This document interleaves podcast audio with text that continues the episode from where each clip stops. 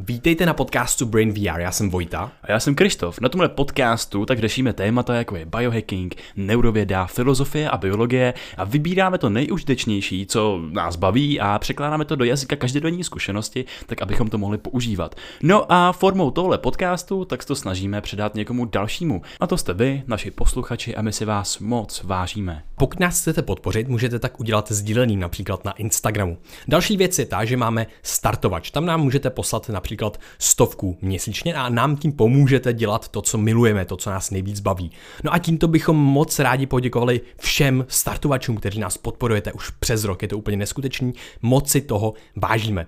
Další věc, co pro vás máme, je 10% sleva na e-shop uplife.cz s tom skvělý medicinální houby, jako je shiitake, jako je chaga a další věci, které rádi používáme. A to funguje při zadání kódu B2TVA. No a díky němu tak můžete také získat slevu na náš online biohackingový kurz na portálu Code of Life, kde jsme se spojili s českými biohackery a dali dohromady informace, které nám pomůžou optimalizovat si svůj den. Veškerý odkazy budou v popisku tohoto podcastu a nyní přejeme už příjemný poslech. Tento podcast slouží pouze pro vzdělávací účely a žádné informace v něm zmíněné byste neměli brát jako lékařskou radu.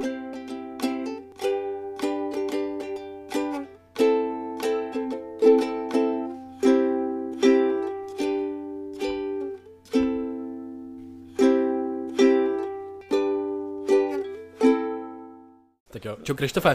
Čau Vojto. Hele, dneska se s tebou chci pobavit o epigenetice, protože v úterý vyjde podcast s Antonem Markošem, což je biosemiontyk, je to fakt hustý biolog a filozof a budeme právě epigenetiku hodně rozebírat. Takže bychom tady chtěli udělat tenhle konceptový krátký díl na to, aby jsme objasnili některé... A Krištof se nemůže přestat smát, ale to vůbec nevadí. My už tohle nahráváme už po třetí a on pořád dostává záchvaty smíchu. A k tomu, aby jsme vám to mohli dát ty informace, tak budeme pokračovat v nahrávání tohoto konceptového dílu o epigenetice. Krištof se mezi tím uklidní a bude schopný vám předat zajímavé informace. Klidně se směj do toho, je to dobrý. Hele, ale krásně si to uvedu. Že jo. Krásně si to uvedu, doufám, že jsem někomu teďko nenaplival do uší. A já se směju, protože... teď už máme ten threshold té unavenosti tak jako vysoký po tom teď dvouhodinovým podcastu, že je to jako snadný se smát jako každý blbosti. Takže to je zajímavý, zajímalo by mě, jestli to třeba posluchače taky zažívají něco podobného, že se potom smějou a jako nevědí ani čemu. Ale co se týče epigenetiky, tak je zajímavý, že i tohle tak mění moji epigenetickou informaci. A teď co ta epigenetická informace vlastně znamená? Epi totiž doslova znamená nad a genetika je, že jo, naše genetika, to, co nás tvoří lidma, to je nějaká informace obsažená v DNA a nejen v DNA.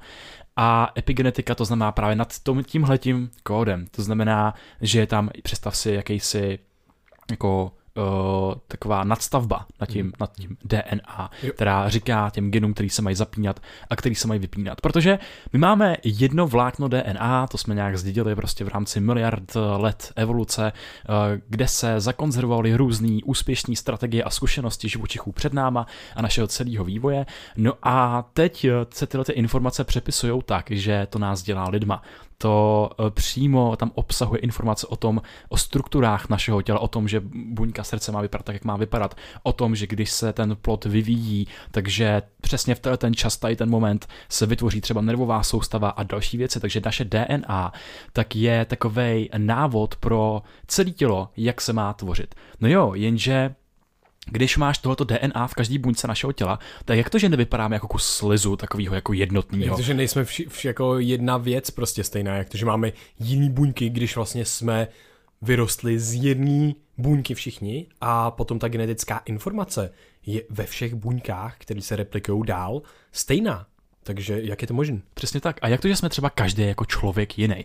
No je to právě díky té epigenetické informaci.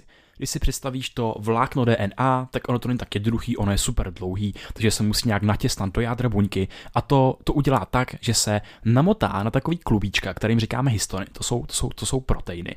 A namotá se na tyhle ty klubíčka a potom ve výsledku tvoří něco, co už známe jako chromozomy, to už se učíme v biologii takový jako základní a střední školy a to je přesně chromozom X a chromozom Y, který tvoří rozdíl mezi mužem a ženou. No a na tyhle namotaný dvoušroubovice, namotaným DNA niti kolem těch histonů, tak potom tam probíhají různé ještě zajímavé změny, protože na každý ten úsek se může navázat ještě další molekula, a to jsou různé metylové skupiny, to jsou různé další možnosti, které si můžeme představit jako takové žvíkačky, které se nalepujou na to DNA, na ty úseky těch genů, z kterých se potom tvořejí ty struktury, ty proteiny, těch stavební prvky těch buněk. No a tyhle ty žvejkačky, ty metylové skupiny, tak ovlivňují, které geny jsou ve výsledku zaplý a které jsou vyplý. No a to tak vytváří rozdíl mezi například právě buňkou srdce, mezi buňkou mozku, mezi buňkou svalu, kde ta epigenetická informace přímo říká, například v tom oku, hele ty tady musíš být buňka oka a buňka mozku tady nemá co dělat, to znamená, že tady ti dám informace, aktivuju ti informaci, že se z tebe má vytvořit buňka oka. A to tvoří ten základní rozdíl vlastně mezi těma buňkama, mezi tou epigenetickou informací. Takže epigenetika je ve zkratce, jaký geny jsou zapnutý a jaký jsou vypnutý. Ty máš takovou, no. Já jenom k tomu vlastně, že tohle to určuje přesně, jak jsme teďka popsali, vývoj toho organismu. A je super, že vlastně některé ty geny se v průběhu vývoje a replikace těch buněk tak se zamknou třeba, že ty geny, hele tady ty už jako se vůbec neaktivují ani radši, protože prostě ty seš nějaký důležitý gen a v tom srdci nebo v tom mozku nebo v tom oku bys mohl udělat prostě velký bordel, a tohle to jde v tom od toho embrya, že jo, takhle jde ten vývoj a postupně se tam nahromaďují informace vlastně o tom prostředí, o tom kontextu vývoje toho jedince, a to prostředí je právě to prostředí té buňky je to, co určuje, jak ta buňka vlastně se bude chovat, jaký ty epigenetické značky tam bude dávat a teda v tom případě, jaký geny bude vypínat a zapínat. Podle toho se ta buňka ve finále chová, díky tomu můžeme fungovat tak, jak fungujeme. Takže to je taková jako další úroveň a dokreslení toho, co si krásně popsal. Přesně tak. A ještě pro zjednodušení, tak se tady nakreslíme takový obrázek, a budeme kreslit. Tady furt kreslíme něco. No a ten obrázek bude, že představme si to DNA, tu naši informaci v těch buňkách, jako slovník. Jako slovník, v kterém jsou všechny slova, který čeština obsahuje, všechny písmenka, a teď abeceda má omezený počet písmen, že jo? A přesto z nich jsme schopní skládat poezii, přesto jsme z nich schopní skládat skripty pro filmy a tak dál. Takže z toto omezeného množství písmen tak je neskutečně moc možností v tom vnějším světě. No a to samý DNA. DNA obsahuje omezený počet písmen. Je to A, C, T a G. Adenozin, cytozin, guanin a tyamin. To jsou nukleotidy, z kterých je to DNA přímo poskládaný v různých kombinacích, a ty kombinace potom dávají za vznik těm různým strukturám. No a když se vrátíme k té metafoře, tak právě to DNA funguje jako ten slovník, ten soubor těch slov, který můžeme použít. No ale slova jako takový, tak jako k čemu nám jsou? To je prostě všechna informace, a kdybychom je všechny vysypali na jedno místo, tak to nedává žádný smysl, nedává to žádný význam a je to takovej neskutečný chaos, který by byl na papíře a nikdy by z toho nějaký film nevzniknul. Co se musí stát, je to, že přijde někdo a vybere ty správný slova, který potom poskládá do srozumitelných vět a třeba z nich napíše knížku. No a tohle právě dělá ten epigenom, to dělá ta metylace, to dělají ty žvejkačky, které se nalepějí na to DNA a rozhodují o tom, který geny budou aktivní, který budou neaktivní a který něco mezi tím. A tím způsobem tak se může napsat z těch slovíček, z těch genů celá kniha, celý člověk. Přesně. Ten vlastně genetická informace potřebuje nějakého interpretátora, někoho, kdo by to jakoby přečetl v podstatě. A tohle v té buňce, tak to tvoří to prostředí vlastně interpretuje ten genom a dává, hele, ty teď zapni tohle, ty teď udělej tamhleto, a začne psát ten příběh, té biologie, toho našeho těla, toho člověka. A to je hrozně zajímavý, protože potom my sami si interpretujeme ten svět kolem a tak dále a můžeme poprvé vlastně historii vědomě zasahovat do toho epigenomu, že teďka už víme, že některé věci jsou pro nás výhodné, některé méně výhodné, a proto se třeba věnujeme i biohackingu. To je jenom taková další součást toho, že my víme, co teďka zapne, že to zapne geny dlouhověkosti, jako jsou sirtuiny třeba cvičení, nebo sauna, nebo růsty, borůvky a tyhle věci, což je pro nás strašně zajímavý, a proto je pro nás zajímavý i řešit právě epigenetiku. Ty jsi tady vykreslil právě tu tu strukturu v rámci těch metylací, v rámci těch žvejkaček. Pak je tady ještě další úroveň a to je vůbec, jak jsou oni omotaný. Že to je i o tom, jak tam je poskládána ta 3D struktura přímo v tom chromozomu, přímo na těch histonech, přímo na těch válečcích vlastně a jak to tam je namotaný. No a když to tam je namotaný trošičku jinak, tak se najednou stanou jiný věci s tím genomem a jiný geny vlastně se začnou aktivovat a tak dále. Rád bych vlastně ukázal na další obrázek, kterým by to mohlo víc jako nastínit a to je to, že hele, když si stavíš dům, tak jaký dům se ti postaví? Jde o to, kolik nebo jaký dělníci tam jsou, že jo? Nejde o to, jaký ty dělníci tam jsou. Když tam budeš mít prostě 10 a budou pracovat z nich jenom 2, tak ten dům se postaví jenom na základě toho, co ty 2 dělají. Ne co těch 8 dalších tam buď spí, nebo prostě vůbec nic nedělá. No ale ty můžeš říct někomu dalšímu, aby šel jako pomoct těm 2, že jo? Protože jich je málo a tak dále. A oni pomůžou postavit ten dům správně, tak jak má být postavený. A třeba prostě ty máš někoho, kdo dělá komody a prostě tak řekneš, hele kámo, udělej mi super komodu, ale neřekneš to týpkovi, který dělá střechu, že jo? Protože by prostě ti udělal místo komody, ti udělá střechu a nemáš kam si dát věci.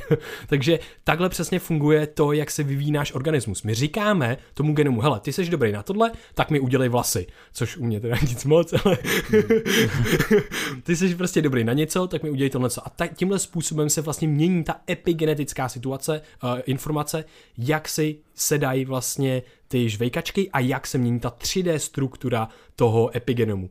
A další poslední věc, co se na ten epigenom váže. Já bych tady jenom zmínil, že neříkáme my tomu DNA, že tady se mají tvořit vlasy a tohle, ale právě to říká ten epigenom, což je založený na dalších signálech z toho vnitřního i vnějšího prostředí, které jsou tak komplikovaný, že je v některých situacích můžeme třeba ovlivnit právě tím životním stylem, jako je ty borůvky, prostě cvičení, sauna a tak dál, ale jinak, že je to tak složitý a komplikovaný, že nikdy nemůžeme si držet jako záznam toho, co se děje a co ovlivňujeme a co neovlivňuje, co se kde ovlivňuje. Jo. A to je super, že vlastně řekl teďka ten zápis, že nemůžeme držet, ale je krásný, že všechny ty buňky našeho těla, ta epigenetika je ten záznam vlastně celého toho jeho vývoje, je to ta paměť vlastně té buňky a potom je samozřejmě problém, když dostane Alzheimera ta buňka v uvozovkách samozřejmě a zapomene, kým je, tak přestane vědět, jak vlastně fungovat v tom daném kontextu a takhle vznikají třeba nádorový nějaký onemocnění nebo rakovinný onemocnění a tak podobně. Jo, jenom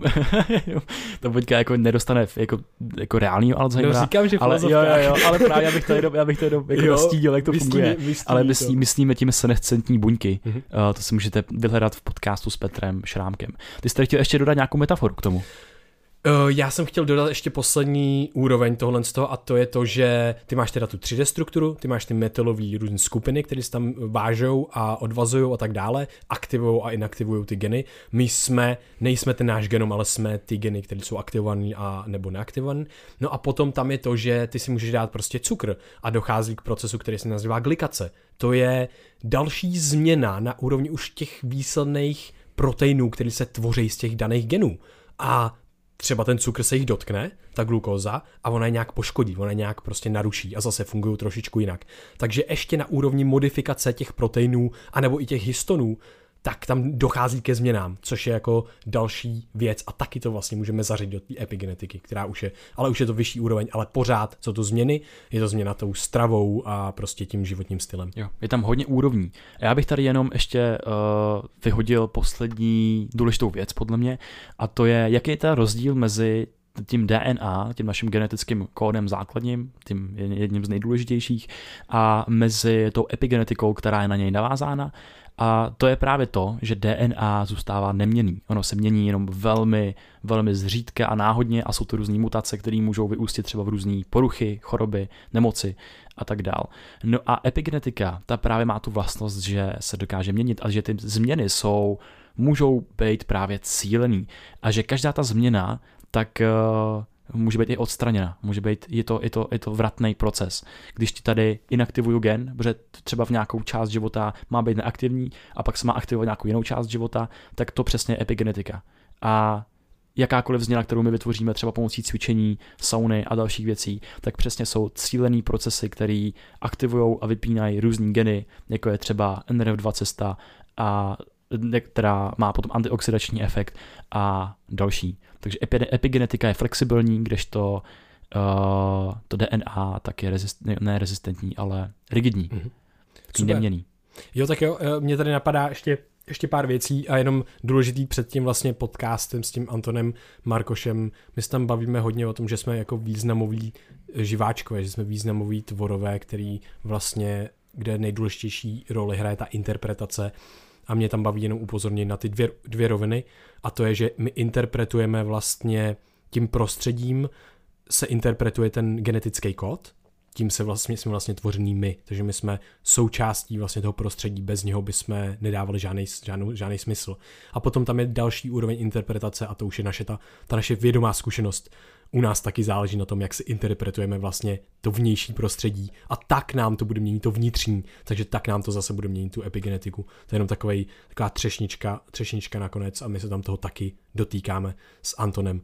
Takže doufám, že jsme vám objasnili některé ty mechanismy a takhle mám pocit, že ten podcast bude o dost bohatší v úterý, takže se máte určitě na co těšit. Jo, no a máte se i na co těšit, protože celý téma epigenetiky tak je o dost ještě složitější a komplikovanější. A fascinující.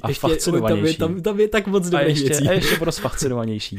A tady jsme se snažili vypíchnout jenom to, aby jsme fakt dali ven takový obrázek, jak to může fungovat, aby jsme to trošku přiblížili. Ale v celém 2hodinovém podcastu se o epigenetice budeme bavit někdy v budoucnosti. Už jsme ho nahráli, takže už je jenom v čekáčku, kdy vyjde jako jeden z hlavních dílů. Takže se máte na co těšit. Jo. Super, mějte se nádherně, díky Krištofe za super hutný informace v tomhle konceptovém studiovém díle. Jo, taky děkuju a mějte se nádherně, budete-li chtít, můžete nás podpořit například sdílením, zmínkou mezi vašimi přátelama na koktejlovém večírku anebo třeba u čaje, kdekoliv se vyskytujete a taky nás můžete podpořit na Startovači nějakou energií, kterou nám tam dáte třeba ve formě stovky nebo jak vám bude libo.